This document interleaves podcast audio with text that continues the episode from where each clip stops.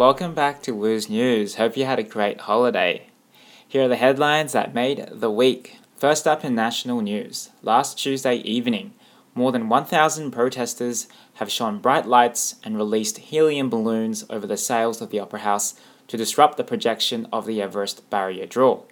The protesters had been outraged that the World Heritage Building and cultural icon was used to advertise an event which promoted gambling and animal cruelty.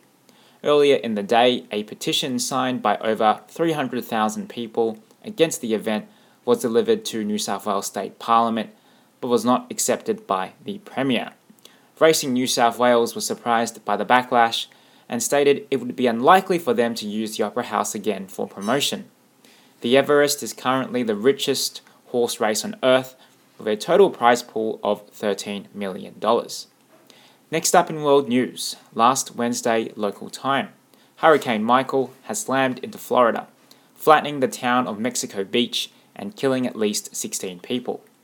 Blocks of homes have been obliterated into rubble, and the death toll is expected to rise as up to 285 residents had defied mandatory evacuation orders and stayed behind.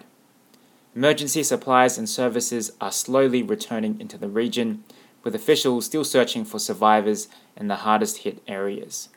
The hurricane is the most powerful one to hit the US in nearly 50 years, with winds up to 249 kilometers per hour.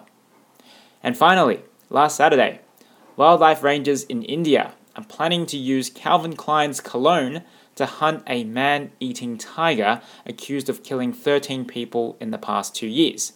A large scale hunt involving patrol teams, infrared cameras, trained elephants, paragliders, and drones has so far failed to find the female tiger, with local villagers terrified to travel in the evening. Several years ago, scientific research discovered that the smell of CK's Obsession for Men cologne was attractive to big cats.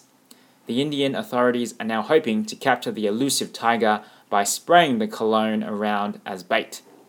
And that's all the news for today. Thanks for listening and have a great week. Woo out.